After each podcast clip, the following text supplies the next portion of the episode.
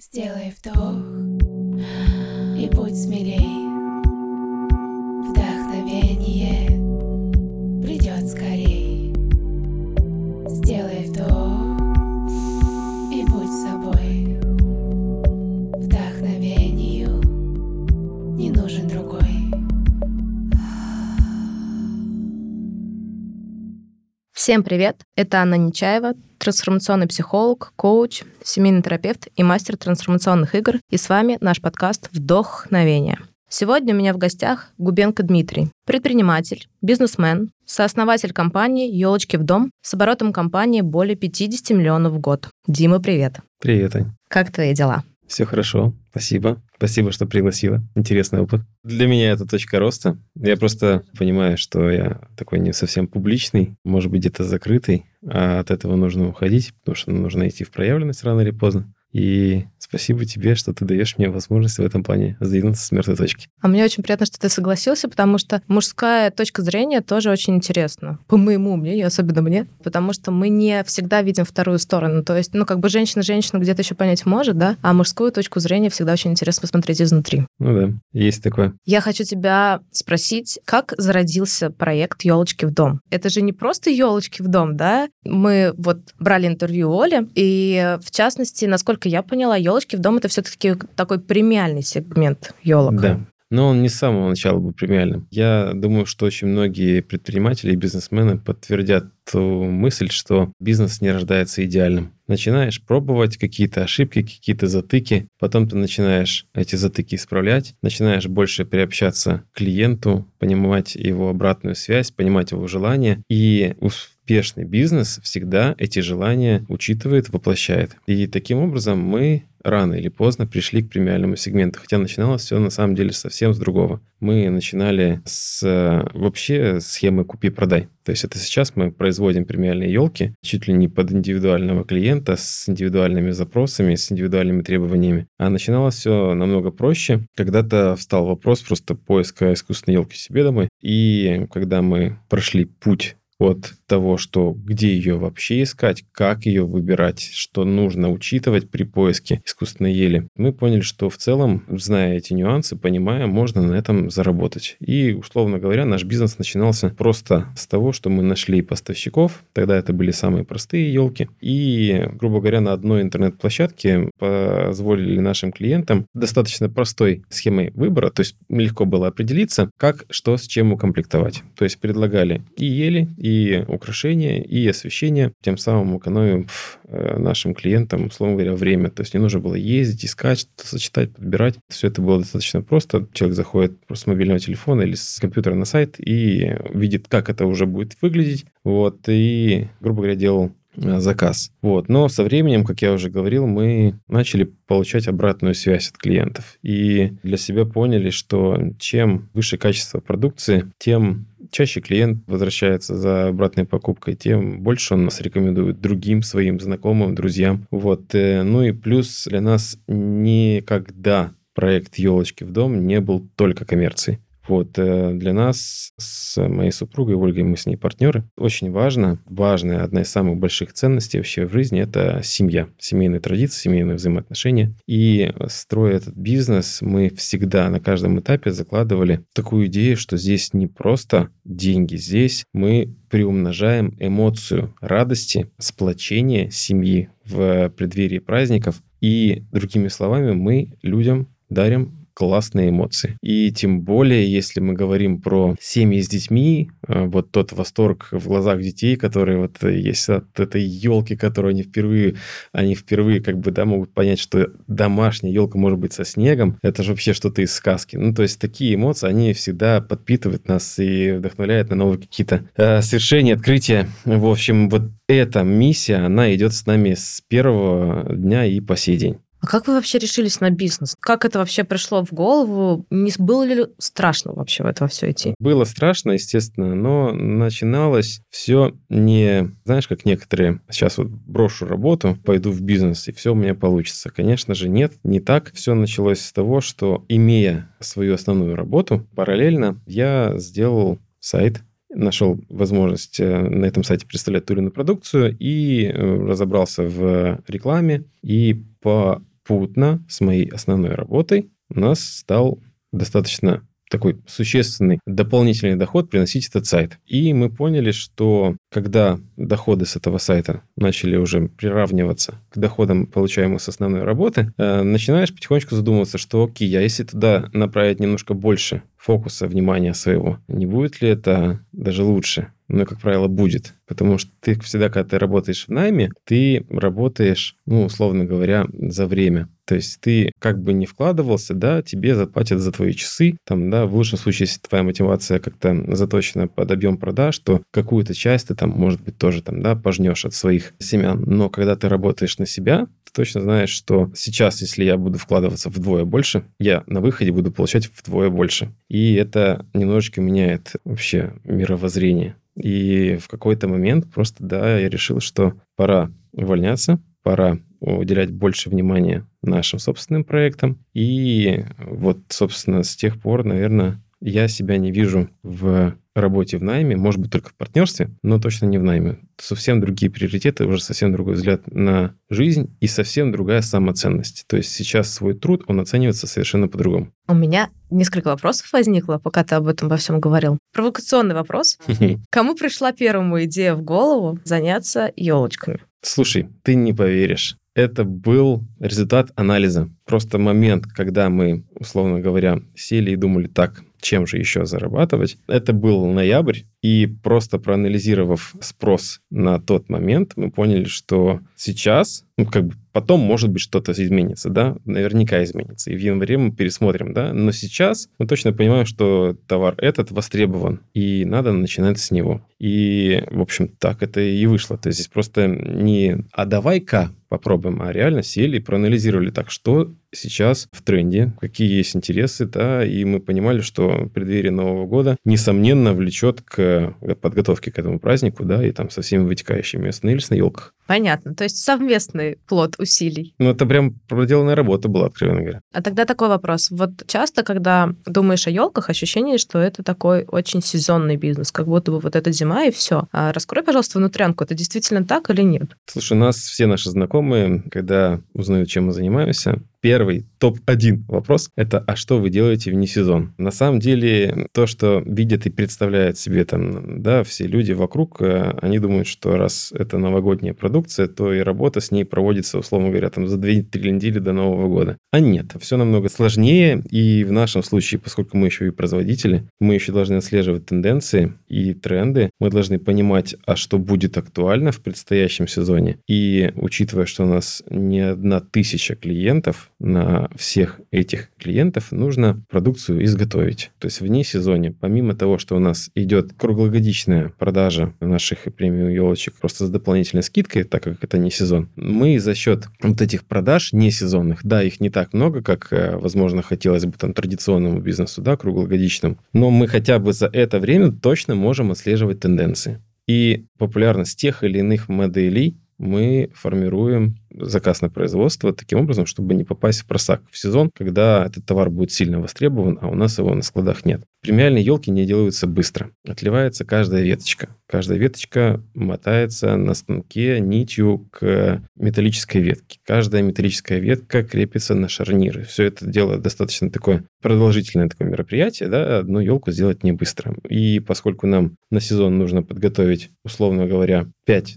тысяч моделей елок, работа у нас, она идет круглый год. Не останавливаясь вообще. Да. Производство отдыхает несколько дней буквально после новогодних праздников. И заново встает к станку, условно говоря. Да. А вот эту аналитику, про которую ты сейчас рассказывал, ее проводите вы с Олей или у вас уже команда людей, которые этим занимаются? Ну, в любом случае, основные решения принимаются мной и Олей. И, конечно же, мы анализируем, то есть нам команда может сформировать те или иные отчеты, а анализ этих отчетов всегда на нас. Ну, это такая ключевая, наверное, функция, которая вряд ли будет делегирована кому-то из персонала. Спасибо. А скажи, сколько прошло времени от момента, пока ты говоришь, это была покупка и перепродажа, да, вот изначально елочек, до момента, когда вы поняли, что вы готовы и надо идти в премиум сегмент и создавать елочки самим? Наверное, два сезона. Как э, ты решился на это вместе с Олей? Почему не остались на том же уровне, условно говоря? Вот что ну, там такого было? Там был другой клиент. Когда ты работаешь с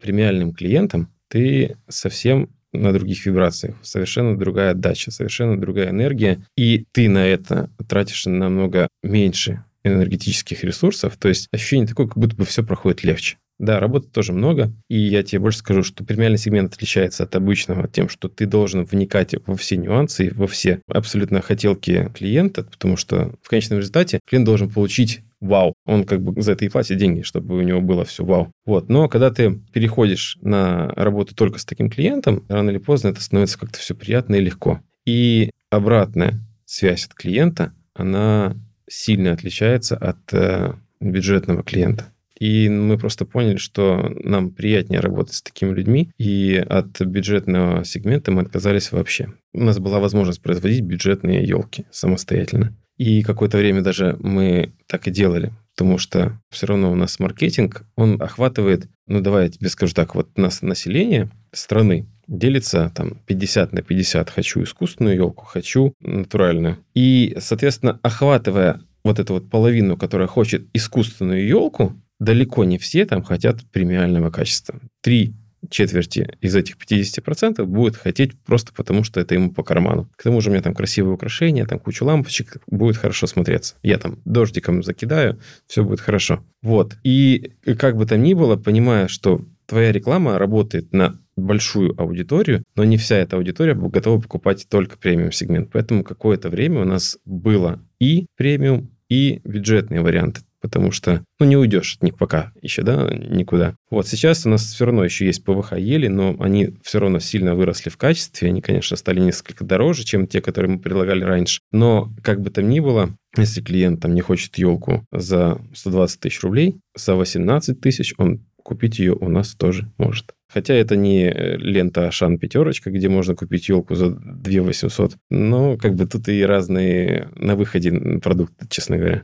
А с какими трудностями вы столкнулись, когда поняли, что хотите уходить в премиум-сегмент, и когда поняли, что хотите развивать именно свое производство? Ну, мы понимаем, что премиум-сегмент — это качество на высшем уровне. То есть нужно допилить команду таким образом, чтобы она была максимально внимательна, да, и чтобы отрабатывала клиента так, как это требует уровень клиента, чтобы упаковка была соответствующая, да, потому что ты не можешь продавать премиальную продукцию в плохой упаковке, потому что одна только упаковка может изменить все отношение, просто человек заказал, ожидает красоту, приезжает что-то непонятно что, порванное, и полное разочарование в продукте, а то и отказ совсем. Вот, а там уже и расходы транспортные на тебе, и и, все прочее. Поэтому, конечно же, тут э, самая основная задача при работе с премиум-сегментом – это допиливание качества во всех аспектах. Вы на момент, когда выходили на свое производство, вы все еще были вдвоем или у вас уже была какая-то команда? Конечно, команда. Много у вас сейчас в штате людей? А, у нас к сезону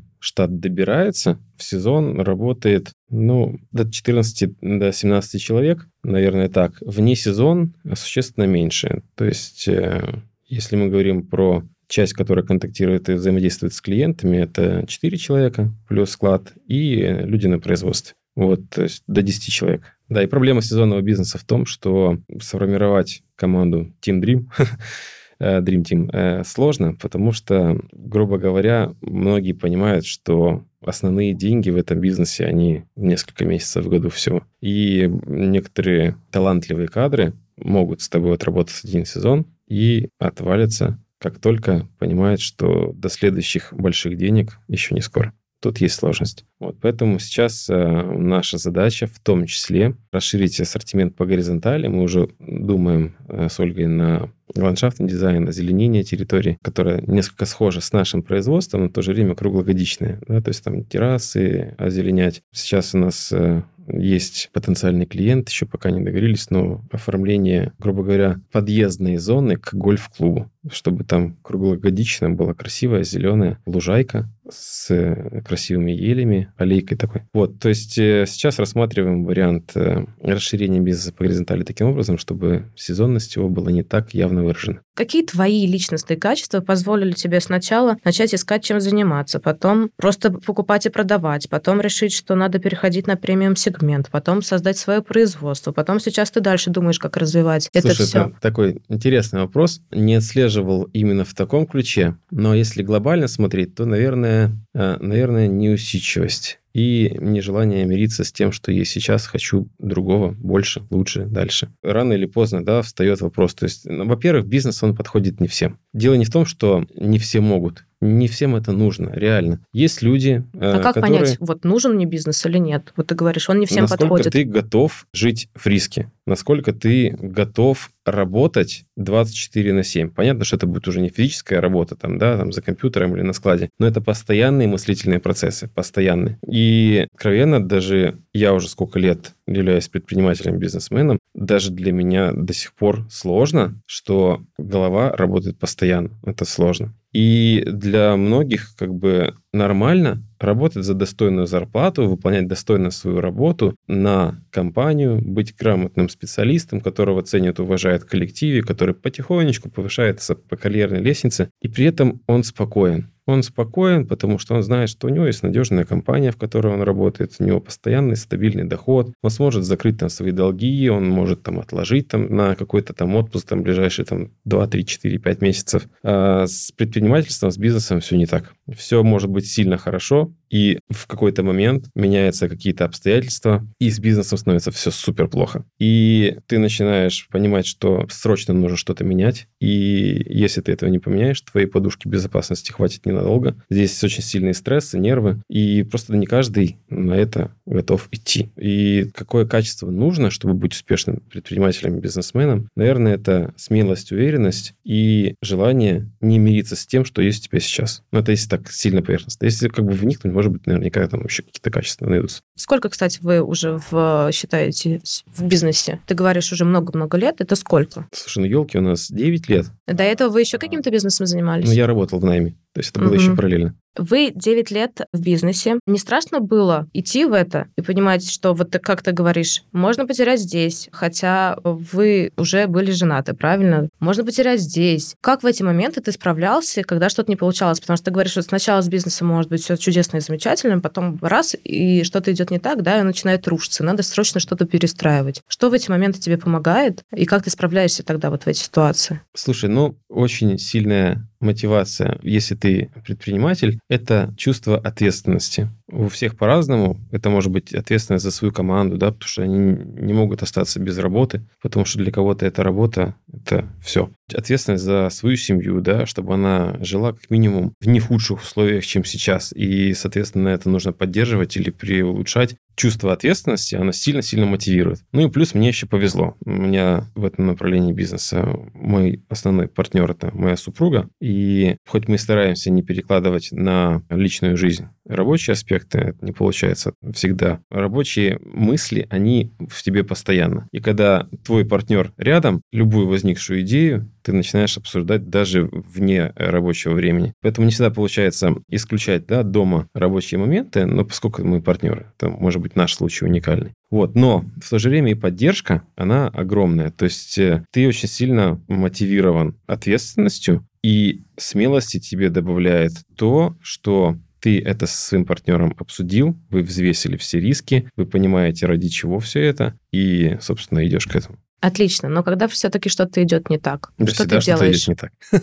Всегда что-то идет не так. Всегда есть э, какие-то факапы, и просто нужно быть к этому готовым. Ну, э, ко всему готовым быть нельзя. Но нужно понимать, что всегда будет что-то такое, что будет высасывать какие-то деньги, какие-то нервы. И для бизнесмена я э, бы порекомендовал всегда страховать свой бизнес на случай факапов 10% прибыли на рефинансирование. То есть не извлекать всю прибыль, да, подчастую ежемесячно, а 10% откладывать. Потому что всегда найдется какой-нибудь случай, факап, который потребует определенных вложений. И намного меньше нервов будет потрачено на те или иные проблемы, когда ты знаешь, что у тебя есть ресурсы на решение этих проблем. А мне, знаешь, стало интересно, а ты говоришь, что в бизнесе всегда есть какие-то факапы, а есть какая-то точка отсчета, когда ты можешь уже расслабиться, бизнес работает сам на себя, и ты точно знаешь, что с ним ничего не произойдет? Или это нереально в бизнесе вообще? Зависит от того, удалось ли тебе делегировать ключевые аспекты в этом бизнесе. Мы еще пока не на этом уровне, поэтому я тебе как с личной точки зрения точно не скажу, но я бы сильно хотел чтобы многие наши бизнес-процессы работали автономно на доверенных лицах, а я, скажем, в этих бизнес-процессах принимал участие только как учредитель или там, представитель там, совета директоров, где принимались бы только какие-то глобальные решения. Нужно настраивать бизнес таким образом, где ты делегируешь максимальное количество задач. Просто это будет смещение фокуса с одного места на другое. Сделай вдох и будь смелей. Ты когда говоришь о бизнесе, ты несколько раз упоминал о том, какая большая доля там ответственности, что мысли о бизнесе постоянно крутятся в голове, и, по сути, от этого невозможно избавиться. И ощущение, знаешь, такой горы тяжести на плечах. Как ты восстанавливаешься? Что тебе помогает не сойти с ума постоянно в этих мыслях? И как ты отвлекаешься оттуда? То есть как ты восстанавливаешь себя и свой ресурс? Потому что, чтобы туда вливать, все-таки нужно же быть чем-то наполненным для того, чтобы туда вливать. Ну, мы для себя поняли, что самая крутая перезагрузка для нас – это путешествие, поэтому стараемся путешествовать не реже четырех раз в год. В этом году мы уже были Бали, Турция, Италия и Арабские Эмираты. Уже четыре. Уже четыре Уже побили страны. свой рекорд. Да, э, да. И это за сколько? За три месяца? Да. Ну да, это, наверное, впервые у нас так часто, но это сильно вдохновляет, заряжает. Больше того, познавая новую культуру, новых людей, ты вдруг начинаешь по-другому смотреть на обыденные вещи. Ты начинаешь замечать, что, блин, а может быть еще и по-другому. Или даже те же Арабские Эмираты сильно вдохновляют на выйти на этот рынок, потому что там колоссальнейшая энергия, огромнейший просто оборот финансов, и сейчас там наших соотечественников достаточно много, то есть ты уже знаком с менталитетом, грубо говоря, немалой доли населения местного, и реально хочется вот выйти. То есть ты к таким глобальным серьезным решениям приходишь в том числе потому, что вдохновляешься в путешествиях от новой культуры, от новых людей, от новых каких-то интересных проектов, потому что не везде так, как вот ты привык видеть. И когда ты видишь иное, у тебя открывается. А вот в ежедневных своих делах и заботах, когда не ты уезжаешь, да, отвлекаешься Мгм. от этого, можешь побыть и увидеть что-то новое для себя, вдохновиться. А вот каждый день есть какие-то у тебя, может быть, ритуалы или что ты делаешь для себя, когда ты приезжаешь, может быть, с производства, и вот есть то, что ты обязательно для себя делаешь. Нравится читать, причем стараюсь чередовать бизнес-литературу и художественную литературу, потому что был у меня какой-то период, я читал только бизнес-литературу, голова пухла еще сильнее. Вот, а художественная литература, она немножечко разгружает. Ну, в принципе, ты когда читаешь, э, опять же, ты подпитываешься, и это перезагружает немножечко. А еще для себя мы поняли, что нам нравится, оказывается, петь. И когда ты поешь, ты высвобождаешь энергию и как будто бы сам раскрываешься. Но это такое, не- знаю, может быть, не все меня поймут, но вот Ольга сейчас записалась на вокал. А я в целом, у меня есть музыкальное образование, я тоже в целом люблю петь. Мы там с друзьями частенько организовываем караоке. Вот там домой себе караоке купили. И вот такая вот разгрузка, она не часто происходит, там раз в неделю, может быть, там в полторы недели, но она очень сильно помогает высвободить мозг и выплеснуть накопившееся и подзарядиться, наоборот, каким-то вот чистым новым. Классно. Баня. Тоже еще баня очень заряжает. У нас с ребятами там традиция раз в неделю ездить. Сейчас как бы она не всегда соблюдается, но раз в две недельки, да, удается. Тоже. Плюс эта баня такая, там, встречаешься с ребятами, тоже с предпринимателями, и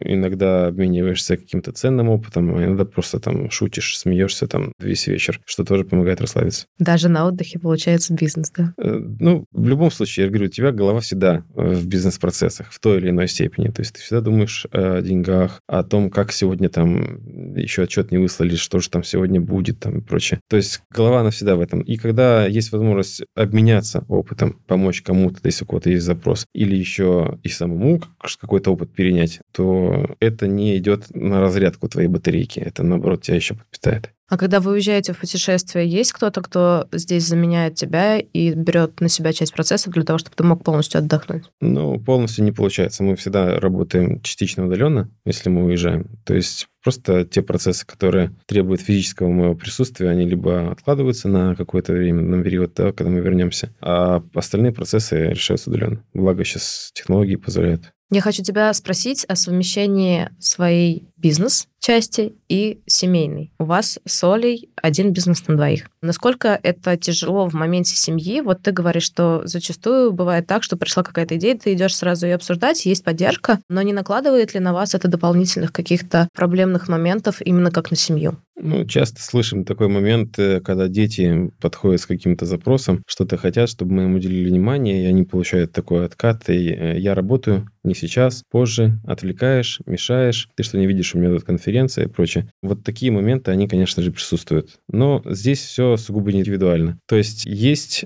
уровень некого доверия друг к другу в семье. И если мы говорим про детей, то дети понимают, что да, сейчас там, маме, папе нужно дать время поработать, они когда вопросы решат, они сами знают, что мы к ним придем, их обнимем, там какую-то там достойную игру достанем, поиграем, почитаем, или там пойдем погуляем. Вот, э, но как бы здесь просто уже такой уровень доверия и понимания. Вот, хотя, ну, отслеживается действительно такое, что как будто бы когда-то им этого внимания не хватает. А именно в отношениях с партнером, с супругой не накладывает дополнительных проблем бизнес совместный на супружескую жизнь?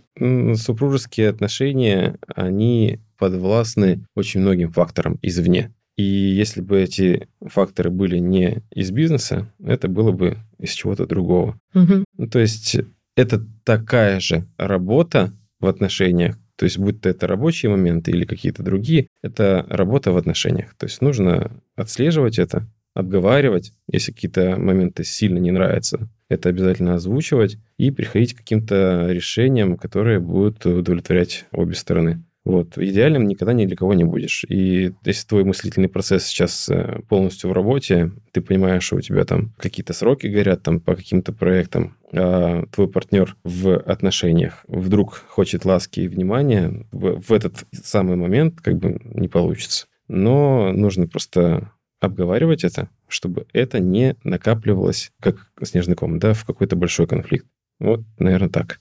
Ты в начале нашего подкаста сказал, что елочки в том числе и о том, какие ценности вы несете да, в этот мир, какие транслируете, что для вас, Соли, очень важна семья, дети. Да. Вот за время вашей семьи, у вас семья очень дружная, сплоченная, у вас двое девочек прекрасных. И вообще ощущение, на самом деле, что вы хорошо друг друга понимаете, много можете поговорить, но ты сам говоришь, да, что вы проговариваете очень многие вещи. Что помогает создавать такую сплоченную семью, такой, может быть, уют дома? И как вообще вот эта атмосфера создается вами? Ну, опять же, это результат работы всех в отношении. То есть, э, если... Давай мужскую точку зрения. Что должен делать мужчина для того, чтобы отношения в семье были вот прям классные, наполненные, продуктивные? Уважать мнение и границы членов своей семьи. Вот задаешь вопрос, как вам удалось вот до 70 лет совместной жизни остаться там в отношениях и любить как прежде. Это постоянная работа,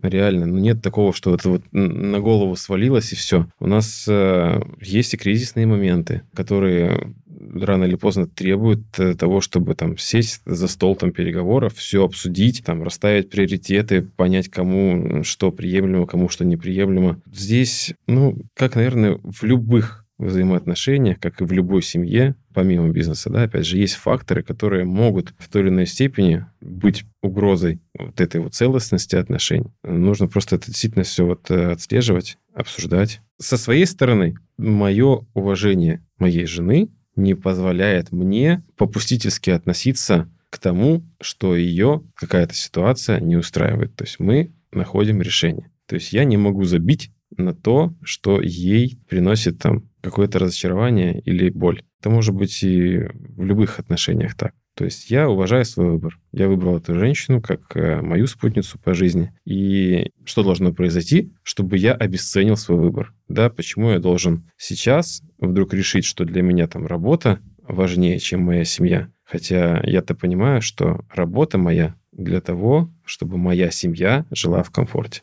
То есть, когда ты начинаешь что-то вот так вот чуть-чуть перемотал, и такой понял, что, блин, нет, что-то тут сломалось, надо вернуть все как прежде. И садишься, обсуждаешь, и как-то вот... Ну, то есть, смотри, Если, допустим, кризисный момент наступает одновременно и в семейной жизни, и в бизнесе, наверное, это как-то связано, да, когда Да, вы это в очень часто так партнеры, бывает, на самом деле. да, а, то где ты скорее пойдешь решать вопросы и проблемы в первую очередь? Индивидуально все. Индивидуально? Да, все сильно индивидуально. Если проблемы бизнеса перетекли в проблемы в семье, а в нашем случае проблемы в семье – это проблемы с партнером, Мгм. Ну, то есть тогда вы, сло- вы на всех сло- уровнях, сложно- да, теряете? сло- да, сложно будет решать проблемы бизнеса, не договорившись со своим партнером. В нашем случае это еще не договоришься со своим супругом. Поэтому начинаем работать друг с другом. Потом результат этой работы, он сказывается в обоих аспектах. И в бизнесе, и в семье. Я, знаешь, еще какую очень классную мысль у тебя услышала, что твоя супруга — это твой выбор, да, и как бы вот что должно произойти, чтобы я потеряла уважение к своему выбору? Как будто бы это еще и про внутренний, очень сильный такой стержень уважения себя. То есть, ну как бы, если я себя уважаю, да, Ну, конечно. тогда я делаю это, делаю это, делаю это. Но помимо уважения, помимо разговоров, вот что ты делаешь, знаешь, в каждом своем дне для того, чтобы ваша семья шла дальше, улыбалась, чтобы девочки улыбались? Есть у тебя какие-то секретики, которые ты делаешь каждый день? Мне кажется, в любых отношениях большим помощником является чувство юмора.